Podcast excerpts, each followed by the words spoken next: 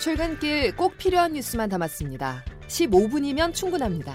CBS 김덕기의 아침 뉴스가 전해드리는 뉴스 속속.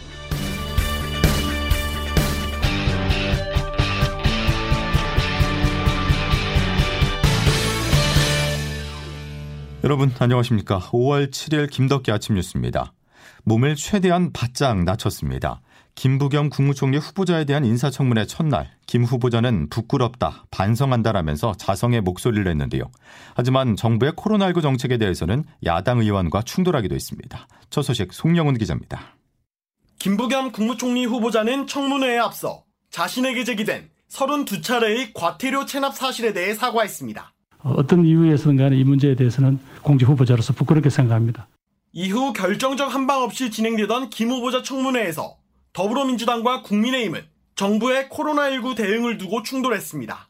이 과정에서 박근혜 정부 때 발생한 메르스 사태까지 거론됐습니다. 민주당 서영교 의원입니다. 과거 정부하고 한번 비교를 해봤습니다. 메르스. 다른 나라엔 메르스 사망자도 없었어요. 박근혜 정부에 메르스 사망자가 많이 나오면서 세계에서 메르스 사망자 2위라는 오명을 가졌어요. 국민의힘 김도읍 의원은 또 남 탓이냐며 목소리를 높였습니다. 또 지난 정권 탓을 하는 거예요. 작년 2월 20일 날 코로나19로 첫 사망자가 나온 날이에요. 그날 이렇게 지금 청와대에서 식사 자리를 펼쳐놓고 저렇게 파안대소를 하고 있어요. 이래놓고 과거 정부 탓하고 있어요? 양심이 있어야지. 한편 김 후보자는 부동산 정책과 관련해선 문재인 정부의 부동산 원칙은 흔들려선 안 된다면서도 장기간 주택을 보유한 고령 은퇴자의 부동산세를 완화하는 등 정책적 탄력성은 필요하다고 말했습니다. CBS 뉴스 송영훈입니다. 도덕성 검증만 있었던 건 아닙니다. 내각 총책임자인 국무총리 후보자를 향해서 현안 질의도 이어졌는데요. 김부겸 후보자는 이재용 부회장 사면론과 조국 사태와 관련해서 자신의 생각을 밝혔습니다. 이 내용은 최인수 기자가 취재했습니다. 김부겸 국무총리 후보자는 이른바 조국 사태에 대해 안타깝다는 입장을 밝히면서도 검찰의 무리한 수사 관행은 개선돼야 한다고 답변했습니다. 민주당 강성 지지층의 문자 폭탄에 대해서도 소신 발언을 내놨습니다. 국민의힘 조수진 의원과의 질의 답변입니다. 이 문자 폭탄 어떻게 보면 민주주의에 역행하는 전체주의 아닙니까?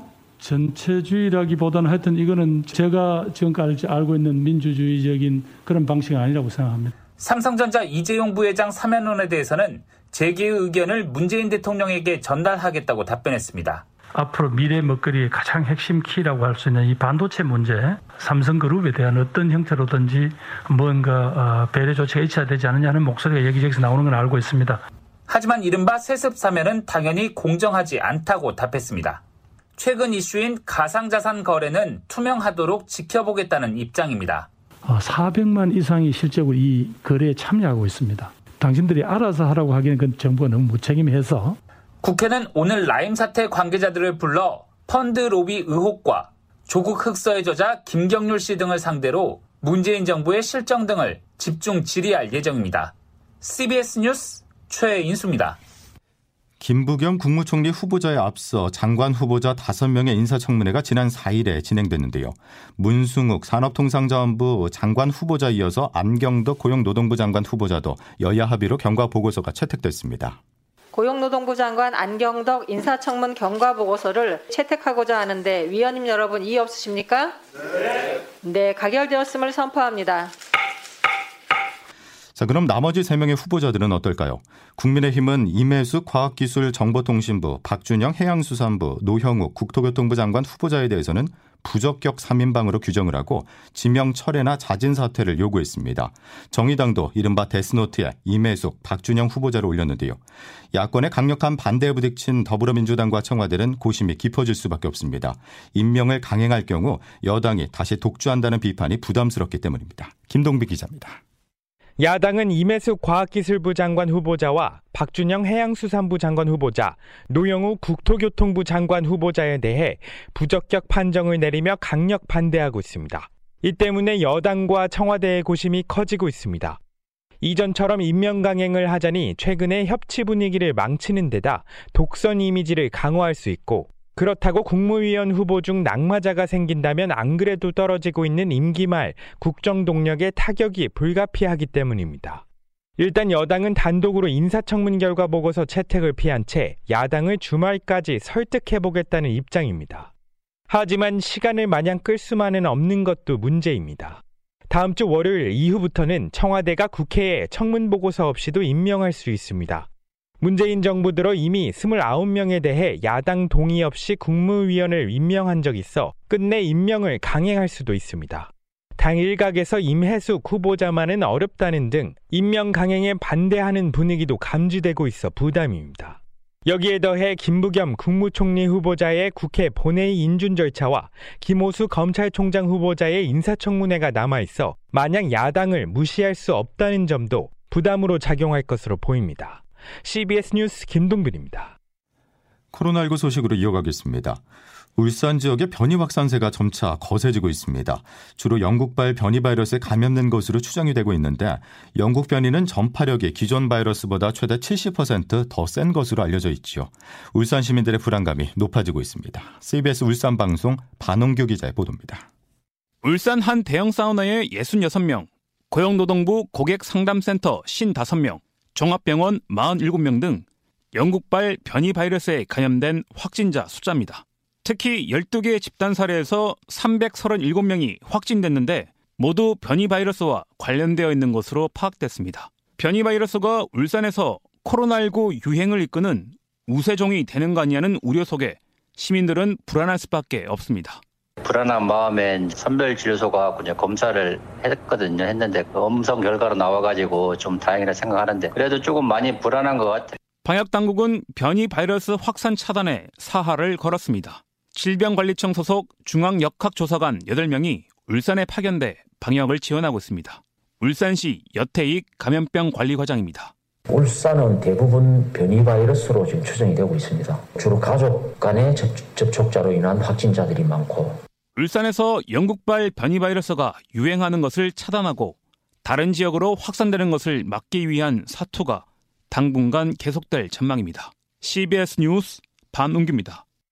최고의 효도 선물은 예방접종이라는 점을 강조드리며 모바일과 온라인, 유선 등을 통해 부모님의 예방접종을 사전 예약하실 수 있도록 잘 살펴봐 주시기를 바랍니다.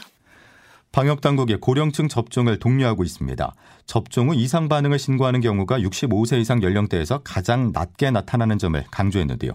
어제부터 70에서 74세 어르신의 접종 예약이 시작됐고 다음 주부터는 더 확대됩니다. 조태인 기자입니다.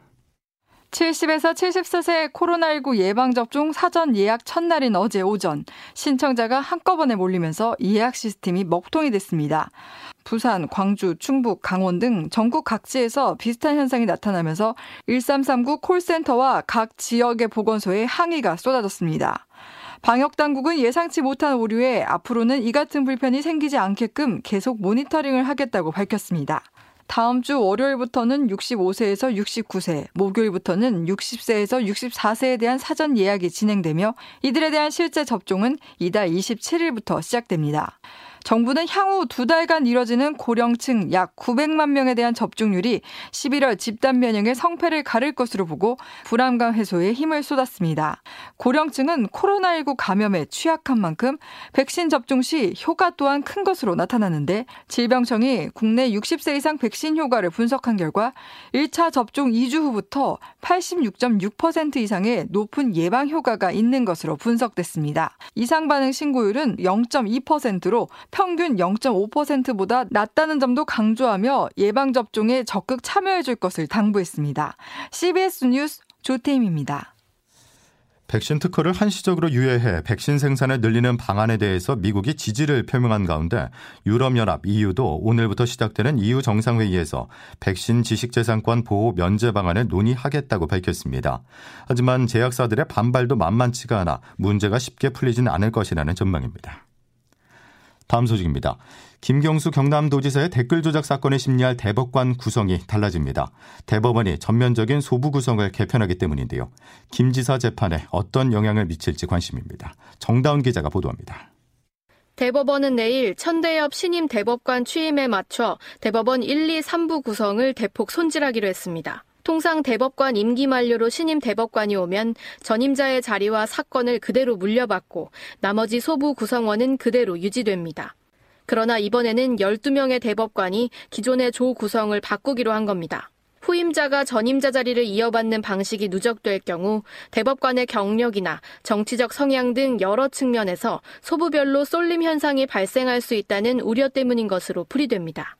특히 이번 재판부 변경에 따라 기존 대법원 3부에서 담당하던 김경수 경남도지사의 댓글 조작 의혹 사건이 대법원 2부로 바뀌는 등 주요 사건 심리에도 변화가 예상됩니다. 김 지사 사건 주심은 이동원 대법관이 계속 맡지만 법원 행정처장직을 맡다 재판 업무로 복귀하는 조재현 대법관과 천대엽 신임 대법관, 민유숙 대법관이 새로 함께 심리하게 됩니다. 소부내에서 대법관들의 의견이 일치할 경우 선고 시기가 앞당겨질 수 있지만 의견이 불일치하면 전원합의체로 판단을 넘기게 됩니다. CBS 뉴스 정다운입니다. 등록금을 마련하기 위해서 일용직 하청 노동자로 일을 하던 23살 청년이 컨테이너 부품에 깔려 숨졌습니다. 지난 2018년 비정규직 노동자로 사망한 24살의 고 김용균 씨 사건과 판박인데요. 다시 말해 조금도 나아진 게 없다는 지적입니다. 이준석 기자가 보도합니다. 지난달 22일 오후 4시 20분쯤 평택항 신컨테이너 터미널에서 컨테이너 날개에 깔려 20대 남성 이선호 씨가 숨졌습니다. 당시 이 씨는 앞뒤 날개로 화물을 고정시키는 개방형 컨테이너 안에 들어가 쓰레기 줍는 작업을 하고 있었습니다. 그런데 다른 작업자가 날개를 지탱하는 안전핀을 뺐고 300kg에 달하는 날개가 흔들리다가 이 씨를 덮친 겁니다. 유족들은 이 씨가 이날 처음으로 컨테이너 업무에 투입됐지만 안전교육도 받지 못했고 제대로 된 안전장비조차 갖추지 못한 상태였다고 주장했습니다. 또 안전관리 책임이 있는 원청업체 직원은 사고 위험이 있는데도 용역업체 소속인 이 씨에게 작업을 지시한 것으로 알려졌습니다. 이선호 씨 아버지 이재훈 씨입니다. 그곳이 얼마나 위험한 곳인지 몰랐기 때문에 들어갔고 시켰기 때문에 그 안에 들어가서 그 작업을 했던 겁니다. 유족들은 사고가 난 지 보름이 다 됐지만 아직 장례도 치르지 않고 진상규명을 촉구했습니다. 이에 원청 측은 컨테이너 작업을 지시한 건 맞지만 쓰레기 줍는 업무는 따로 요구하지 않았다는 입장을 내놨습니다. 경찰과 고용노동부는 업무상 과실치사 혐의와 산업안전보건법상 위반 사항이 있는지 조사하고 있습니다. CBS 뉴스 이준석입니다. 민주노총 택배 노조가 오늘 총파업 찬반 투표 결과와 함께 투쟁 계획을 발표합니다. 총파업이 가결되면 택배 노조는 오는 11일부터 파업에 돌입한다는 계획이어서 오늘 발표에 관심이 쏠리고 있습니다. 노조는 최근 택배 차량의 단지 내 지상도로 이용을 막은 서울 강동구의 한 대단지 아파트와 갈등을 겪어왔습니다. 서울 한강공원에서 실종됐다가 숨진 채 발견된 대학생 손정민 씨의 사망 경위와 관련해서 경찰은 공원 CCTV와 133대의 차량 블랙박스를 확보해 당시 상황을 재구성하고 있습니다. 경찰은 당시 현장 목격자들은 물론 함께 술을 마셨던 친구 A 씨가 탑승한 택시 기사를 조사하는 등 동선 상당 부분을 확인했다면서 모든 가능성을 열어놓고 조사를 벌이고 있다고 밝혔습니다. 김덕기 아침 뉴스 여러분 함께하고 계십니다. 이제 기상청 연결하겠습니다. 이수경 기상 리포터. 네, 기상청입니다. 예, 오늘 강풍에 황사, 비 소식까지 있습니다. 네, 그렇습니다. 오늘 비바람과 함께 황사와 우박 등 악기상이 나타날 가능성이 높겠는데요. 아침부터 낮 사이 전국적으로 비가 내리겠습니다. 비의 양은 5에서 10mm로 적겠지만 강풍과 함께 천둥 번개가 치고 우박이 떨어지는 등 요란하게 비가 내리는 곳이 있겠습니다. 특히 수도권과 강원도에는 태풍급에 맞먹는 매우 강한 바람이 예상되면서 시설물 관리와 안전사고에 유의를 하셔야겠는데요. 중부 서해안과 서울, 경기 남부와 강원 영 영동에는 강풍특보도 내려진 상태입니다. 한편 북서풍을 타고 황사 소식도 있습니다. 내일까지 전국적으로 황사가 영향을 주겠는데요. 대기 중에 미세먼지 농도는 오후부터 나쁨 수준을 보이겠고 일부 지역은 매우 나쁨 수준까지 이르겠습니다. 한편 오늘 아침 어제보다 기온이 높아서 서울은 15도 안팎입니다. 낮 기온 어제보다 떨어지겠고 바람 때문에 종일 서늘한 날씨를 보이겠는데요. 서울과 수원의 낮 기온 18도, 춘천 20 20도, 전주와 광주, 부산은 21도가 예상됩니다. 날씨였습니다. 감사합니다. 사랑합니다. 라는 말이 진부하게 느껴질 때가 있죠. 그런데 예외도 있습니다. 바로 자녀들이 부모님께 감사한 마음을 전할 때가 그런데요. 내일이 어버이날입니다. 부모님께는 자녀가 하는 말이면 어떤 말도 진부하지 않고 세상에서 가장 소중한 말로 들릴 텐데요. 부모님, 언제나 사랑합니다. 이 한마디 용기를 내보시죠. 금요일 김덕기 아침 뉴스는 여기까지입니다. 다음 주에 뵙겠습니다. 고맙습니다.